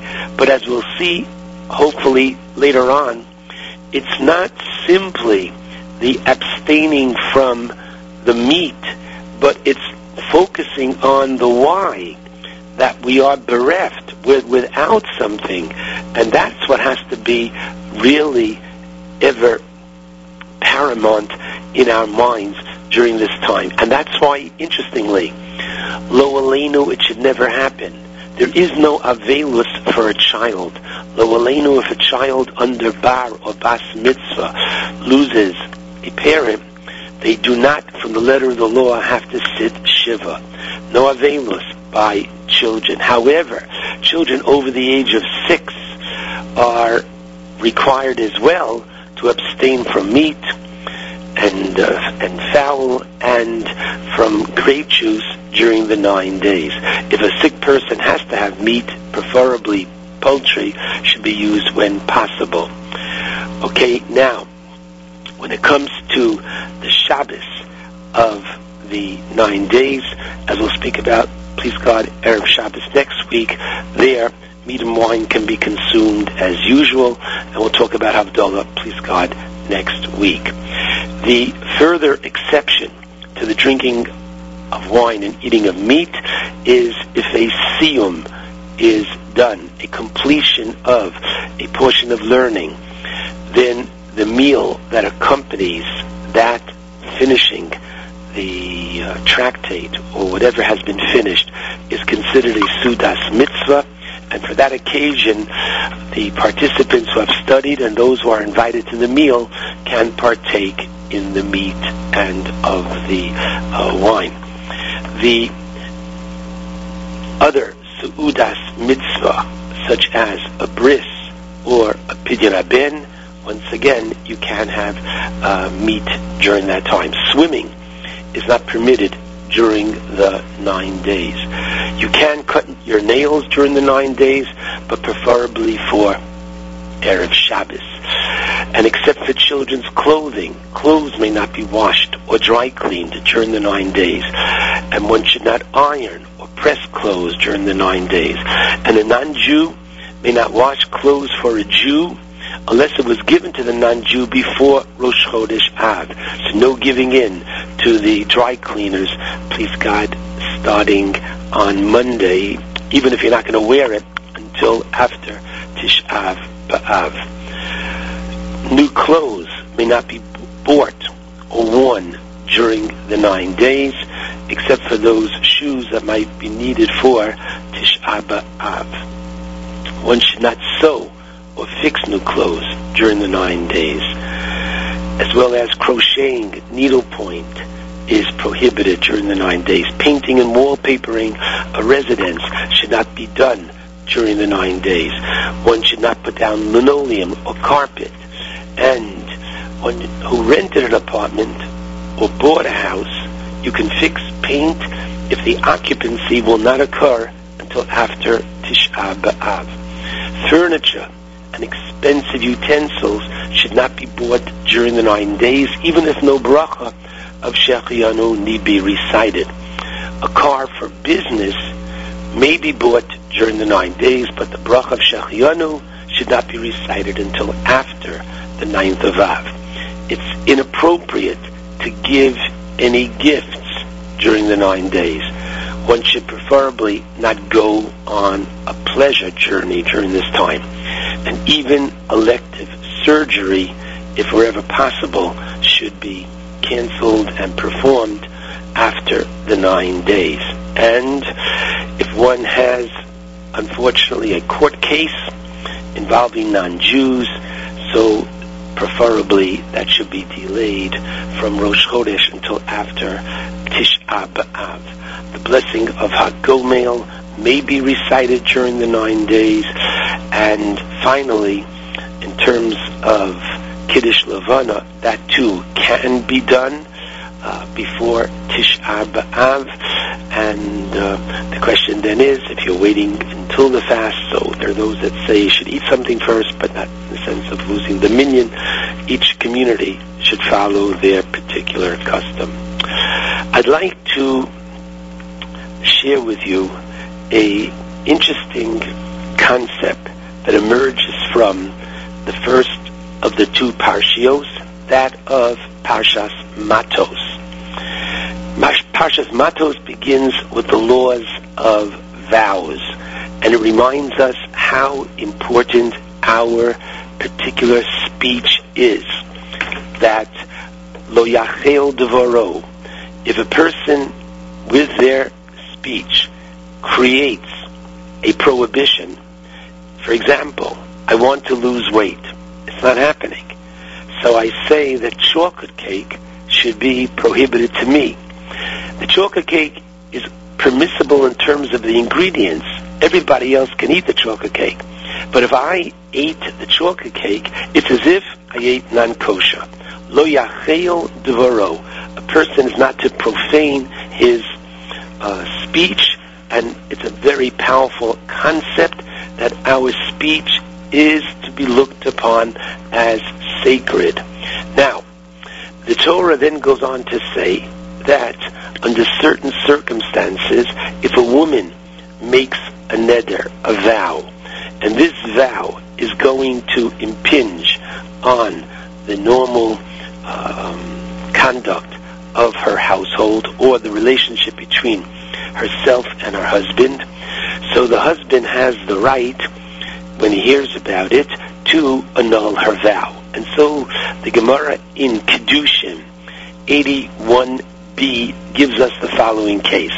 Let's say we have a woman who is a little bit too much into wine, and she'd like to stop her drinking of the wine. So she says, I got the solution. I'm going to become a Nazira, and a woman certainly can be a Nazir, or properly stated, a Nazira. which would prohibit her from drinking wine minimally of 30 days. The husband unfortunately has a hunch, knowing his wife, that she might not be able to last the 30 days, so unbeknownst to her, he annuls her neder. So now the neder is not really binding, but she doesn't know this. She might go two days and then unfortunately she takes her glass of wine. Now, at that point there, has she done anything wrong? So it's a very interesting question. Think about it. Technically speaking, no. The husband has annulled the vow. There's no vow, she can drink the wine. She's not aware that he annulled the vow, and therefore, in her mind, she was doing something wrong. You'll take a look at chapter 30 in Bamidbar, Pasuk 13, and the Torah says over there, Isha, spelled with a yud, Ish Shalah, her husband, Hafiram, the husband annulled the vow, Vashem Yislach but she requires the forgiveness of Hashem meaning that because she thought she was doing something wrong when she took the glass of wine, for this she needs to bring a korban. For this she needs kapara. She needs literally forgiveness from on high. When Rabbi Akiva came to this passage, the Talmud in Kedushin 81b tells us he cried, for Akiva, because of the deep powerful message contained herein. And he said as follows, what if somebody whose intent was to do an Aveira, something wrong, but the last moment they did not, but still they require atonement if somebody intended to do something wrong, to eat not kosher, for example, and they ate the non-kosher, then all the more so that they need atonement. Now wait a second. What is the Rebbe Akiva teaching here all the more so? So I heard a very nice interpretation from a colleague, a dear friend, who is the Rav of Moshav Ma'on in Eretz Yisrael, approximately 20 kilometers south of Hebron, whereby this community of approximately 45 families plays a significant role in safeguarding uh, security of Am Yisrael in an area which is unfortunately threatened by those that would want to take our land. And parenthetically, when we said that there are two mitzvos in Matos and six mitzvos in Maseh, if the Ramban were listening to my program, the Ramban would say, excuse me, Yudin, but you're forgetting the mitzvah of Yishuv Eretz Yisrael. And being in Eretz Yisrael now, forgive me for going off on this tangent, but I just couldn't let it slip by the realization that according to the Ramban, going on Aliyah today is a biblical mitzvah. Now, getting back over here, Rav Stiskin said to me, what is Rav Akiva teaching that we didn't know? Of course, we know that if somebody comes to their local Orthodox rabbi and says, I have not been observant until now, and now I want to observe Torah and mitzvos, okay?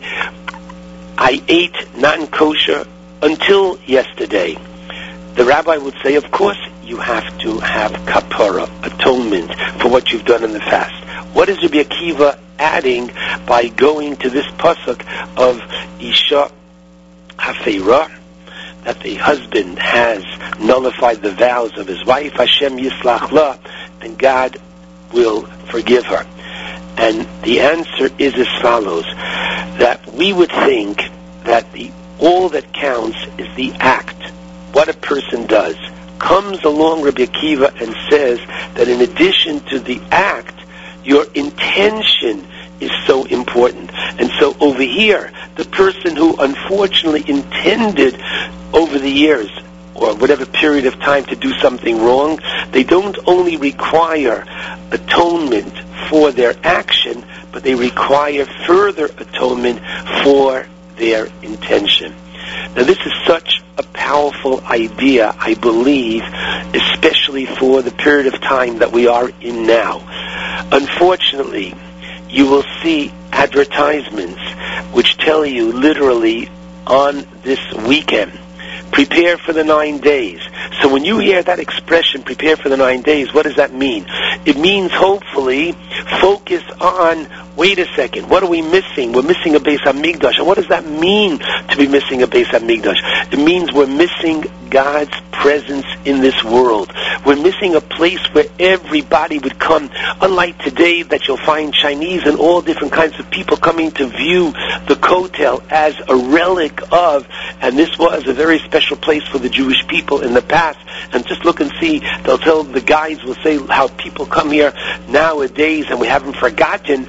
Do you know what it was to take a look even though this is the second parak of Pirkei Avos, take out the fifth parak of Pirkei Avos and see about the ten miracles which applied and happened every single day in the Beis Hamikdash that you're able to literally see God's presence in our midst. At such a time, it was clear, that God chose the Jewish people from all other nations. And at that point there, the Beis Hamikdash united us.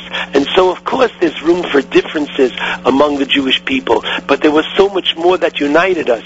So this, when you see those ads, prepare for the nine days, it means prepare and understand what we're missing. And we're missing, unfortunately, to use that expression, ikar chasim min sefer. We're missing so much, and instead, look at the ad.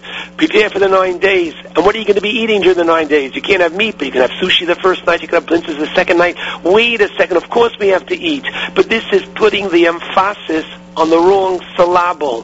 This is emphasizing, unfortunately, and making a main thing out of the eating. Oh my goodness. Leave that part alone and let's bring back to the nine days, the true intent. And that's what the Gemara tells us in the Nedarim. The Gemara says, Amma of Haaretz. Why did we lose the Beis Hamikdash? Why did we lose Eretz Yisrael for almost 2,000 years? And the Gemara says, Shaloberchu Batorah Tchila. Now, what does that mean? Literally, they didn't say the bracha before they learned the Torah. It's very possible that they said the bracha, but they weren't focusing on the bracha. The second bracha after one gets an aliyah from the Torah, Ashenosan lanu Torah semes. They said, of course, the Torah is true, that God has given us. But the first bracha, take note, my friends, Asher banu mikolo amim. The bracha is that God chose us before he even v'nasan lanu es Torah so, before he gave us the Torah. The idea is the specialty of Am Yisrael, the uniqueness. If we realize how special each and every one of us is, and we act more appropriately, kindly, friendly towards each other, that is a very important step towards bringing back the Beis Hamikdash at this time. And so I pray that the teaching of Rabbi Akiva will help us focus on not just the act, but the intention of that which we do and will make us realize, please God, during these very special days, unfortunately, that which we are lacking, and please God, by that kind of a appropriate appraisal, we will appreciate Shabbat Chazak, which this Shabbos is, strengthening us and bringing us, please God, ever closer to that day of true Geula for Klal Yisrael. Shabbat Shalom to all. JM in the AM. My thanks to Rabbi Yudin, live from the Holy Land, spending some time in Israel and enlightening us on Parshas Matos and Maseh on this uh, Friday morning broadcast. JM in the AM as we continue at 91.1 FM, 90.1 FM in the Catskills, Rockland County at 91.9 on the FM dial. Around the world on the web at jmintheam.org. It's Erev Shabbos, Parshas Matos and Maseh. We'll bench Rosh Chodesh tomorrow. Rosh Chodesh Menachem Av will be on Monday, a one-day Rosh Chodesh. Candle lighting at 8.12. If you... Uh, Many synagogues begin earlier than that, so make sure you know when things start where you are. But 8:12 is your official candle lighting time on this Erev Shabbos. Well, our friends at Fumio Grill and Sushi. It's funny after uh, Rabbi Yudin's words that we are going into this announcement, but hey, this is a big announcement to benefit JM in the AM, so we're certainly not going to Uh, avoid it. Fumio Grill and Sushi, which is located at 21 East Northfield Road in Livingston, New Jersey. You may recall that around this time last year, they came in with a very generous offer to JM in the AM. They know how important this radio program is, and they want to see it survive, and they want to use the summer months to encourage people to come to their restaurant and to encourage people to support our amazing cause. So Ted and AB are here. Fumio Grill and Sushi's at 21 East Northfield Road in Livingston, New Jersey. Gentlemen, welcome back to JM in the AM. How are you, Nachum? Hey, good morning. Baruch Hashem, I'm doing fine, and I hope things are doing well over at Fumio. Have we had a nice summer in this, uh, well, what's summer been? Like a week or so? Have we had a nice summer so far? Well, the summer's beginning and it's becoming really, really, really hectic around Fumio. Uh, you know, even the, even the uh, the patrons are realizing and like, what's going on? You guys make kugels? And I'm like, yeah, that's the Feinschmecker name. And then we're doing catering. And Oh gosh, now you're jumping ahead. Now you're really jumping ahead. You guys were awarded Best Kosher Restaurant by Joy of Kosher Magazine for 2012. Congratulations on that. Thank you so much. Thank Thanks, you. thanks. How many uh, restaurants were in the running? You have any idea? Uh, well, it was the entire world. Actually, Every kosher Uh, restaurant was eligible kosher- to be number one. Correct. And they voted you number and they one. voted us. Yeah, yeah. Can you believe it? How'd you celebrate? You, ma- you made a sushi tower and sat around and just celebrated? Is that what happened? Well, we basically, Nachum. you know, We know you love that. You know, I haven't had. invite you back. I like the sushi. I have not had the tower yet, but that's something I'd like to try one of these days. Didn't your wife have the power? I don't think we had this. Maybe we did. I, you know, I don't remember anymore. All I know is it was great food that I could tell you. Thank you. Um, so um, everybody in uh, in the uh, tri-state area is coming on down to Fumio, and when you come to Fumio during the month of July or August, including the nine days menu that they're going to be featuring, if you mention JM in the AM, a portion of your bill is donated to this great radio station. Now, you just mentioned that in addition to the brand of the actual restaurant, which is Fumio on East Northfield Road in Livingston, you have you are supervising or you have released your products under a name called Feinschmecker. Right. And Right. the Feinschmecker brand is what and is available where? Feinschmecker brand, first of all, I would like to tell people uh, Feinschmecker is uh, an aficionado, a connoisseur. Right, that's what it means. A Feinschmecker is a person who likes, who has good taste. Um, our Feinschmecker brand um, is located in the three ShopRites uh, in Essex County and Union County. Uh, Elizabeth ShopRite, um, Livingston ShopRite, and West Orange ShopRite. Um, so you can find it, you know, wherever, wherever, uh, you know, Which means what? You walk into those supermarkets, there's like a special section or, or well, what? well, they have a kosher deli department, Right. um, and in the kosher deli department, they have uh, an array of foods like they have in any other deli. Right. Um, so all those prepared foods are prepared by us. Right, so when you say kugel, you're not joking around. Exactly, There are kugels today in those ShopRites that you've prepared. diet and regular. You fill up the shelves. Here we go, sushi included. Uh, and that's in the ShopRite in Livingston, the ShopRite in West Orange, the ShopRite in Elizabeth. Correct. I got all three? Is there You another? one? That's three. it. Okay, that's all three. There's others in the works, and also we always like to tell customers that if you if you want us in your local shop, right, just go ahead and talk to the manager. All right. Um, and they're uh, they're into the whole concept. It's, Yes. a, it's a win-win situation. It's a win-win. All right. Ted, you happy with this? It's working Oh yeah, out? yeah, it's great. It's nice walking into a supermarket in New Jersey and seeing a nice kosher section of prepared foods. Ike fell. I, I'm sure you do, but it's no joke. There are states in this country. Until you guys did this in Jersey, there were states in this country that had all this stuff. You know, you, you go to certain cities in Texas, and they have this most amazing prepared kosher section. We did not enjoy that here. Now you're helping make that a reality here. So uh, now we're catching up, thank God. All right, and, um, and you're doing a, uh, a a serious bit of catering. We should mention Right, we're doing a serious bit of catering under the name of Your Bite of Heaven. your bite of heaven. Correct. Because you're guaranteeing that the meal will taste heavenly. Heavenly, heavenly Wow. bite. Boy, oh boy. You're uh, going out on a limb there. Uh, Taking a risk, you know. the heavenly Of bite, course, my gosh. Ted, Ted, Ted knows how to choose his names. So how does that work? I mean, uh, just what do you have? A phone number people can call and uh, hire Right. you guys for? Right. Uh, So if you like to ha- use us for either catering or you know have our local Feinschmecker uh, brand Baba Ganoush, all you got to do is call 973-994-2344. Again, the number is 973-994-2344. And if you call again, uh, we will up until Yom Kippur Rosh Hashanah time, we will be giving a, a portion of that uh, proceed to uh, JM in the AM. yeah, all summer long, folks. Uh, and it's an early Rosh Hashanah, so go eat now, so we can get those uh, those donations in as soon as possible. Our friends from Fumio Grill and Sushi are here. East Northfield Road in Livingston, New Jersey, with the big annou- Oh, I meant to post it. I already wrote it out. Just got to officially post it on Facebook now that you guys are offering this for the summer. Maybe this weekend. Maybe Sunday. Sunday's even a busy day during the summer, right? Well, this Sunday, well, let's first start. The nine days are coming up, That's and uh, right. don't just think of grill. I mean, when you think of grill, there's a lot of fish in the sea, and um, and we have uh, a, you know Arctic char, which is a you know saltwater trout. We have uh, Alaskan halibut. We have yellowfin tuna.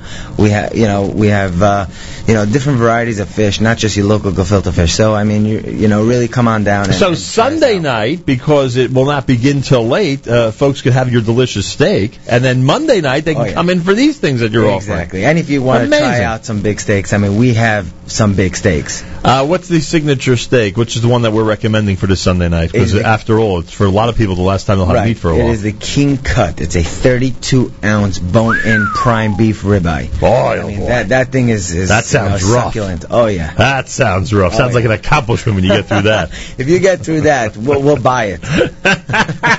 Don't say that. You'll regret it. Oh no, we had, we had the, the the boys in Morristown tried. They couldn't do it. Oh yeah, they tried. Wow. all right, and then as you say, full nine days menu beginning Monday. Uh, besides the sushi, all the delicious grilled fish that you just mentioned, and I'm sure many others as well. Exactly. Uh, Fumio Grill and Sushi. Check out their nine days menu. They're doing a whole bunch of stuff, including catering under the name Your Bite of Heaven. You can contact them at the 973-994-2344. And we don't have time to really get into it now because we're up against the clock, but um, there is a uh, a way for organizations and synagogues to actually use your services as a fundraiser, right? That's correct. So we should mention that because you want to hear from shul presidents, etc. Yes. Um, we, we will uh, uh, meet uh, and in most cases beat uh, any uh, legitimate catering uh, um, quote that you got and donate 10% of the gross total back to the synagogue where it's banked uh, for future events where uh, you can use the, the synagogue can use um, uh, the bank money up to 50% toward the next catering job. Sort of like a deposit. Exactly. All right. So you can take advantage of that. Contact our friends at Fumio, and they'll speak to you about that if you have an organization or synagogue that wants to take advantage. So that's the story, folks. A big shout out to our friends at Fumio Grill and Sushi, who have again announced that the summer of 2013, in this case, will be the summer of JM in the AM. If you come in during July and August, whether you're eating uh, fish or meat, uh, mention JM in the AM, and a portion of your bill is donated back to our wonderful radio outfit right here. If you want information about the restaurant or about catering or about the Feinschmecker brand that's found now in three ShopRite stores around and about Livingston, West Orange, and Elizabeth, call 973-994-2344, 973-994-2344. Ted, AB, thank you very much. Thank you very much. Bring us us. millions of dollars, please, from this program. We're trying. I appreciate that very much. And have a wonderful summer. JM in the AM will wrap things up coming up.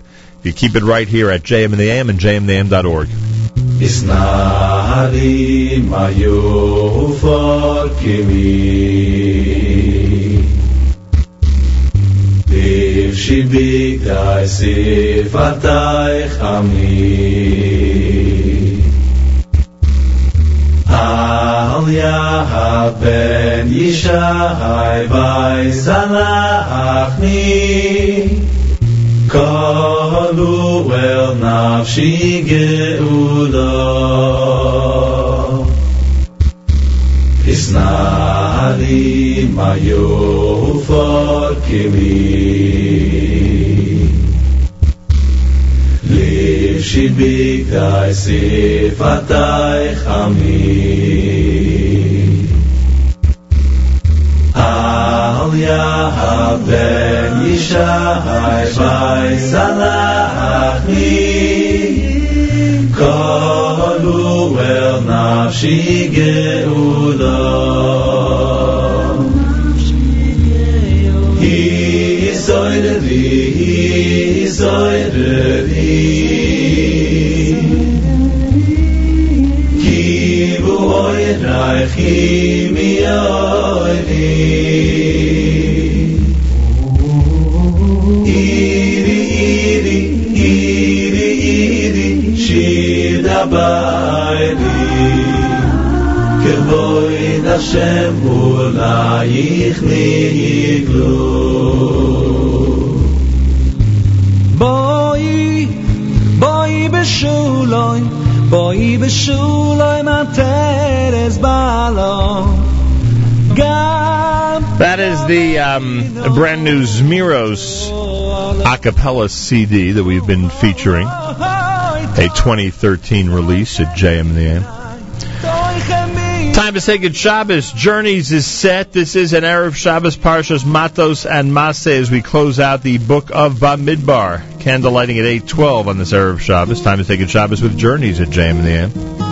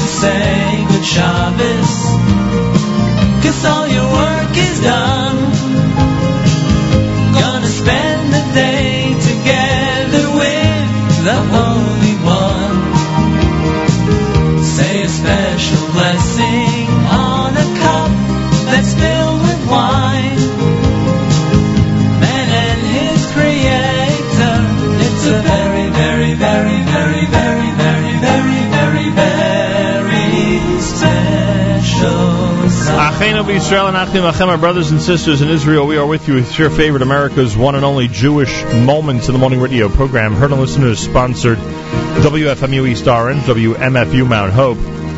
Rockland County at 91.9 on the FM dial. Around the world on the web, jmintheam.org. And that will close out another great week here at JM in the AM. Monday, our nine days format takes over. A Berel Wein's lecture series and many other great things coming up. Uh, starting on Monday. Don't forget JM Sunday with Matis coming up at uh, 12 noon Eastern, at 10 a.m. Eastern Time on the stream. At 10 a.m. At 7 a.m. Eastern Time on the stream on Sunday at jmintheam.org. And uh, Executive Assistant of Rummy tomorrow night with Saturday Night Segal at 10 p.m. Eastern Time on the stream at jmintheam.org. Uh, pay careful attention all day long on our stream for a great Erev Shabbos selection to get you going as you prepare for this uh, for this Shabbos. Have a wonderful Shabbos, great weekend. Until next week, Nachum Segal reminding you, remember the past, live the present, and trust the future.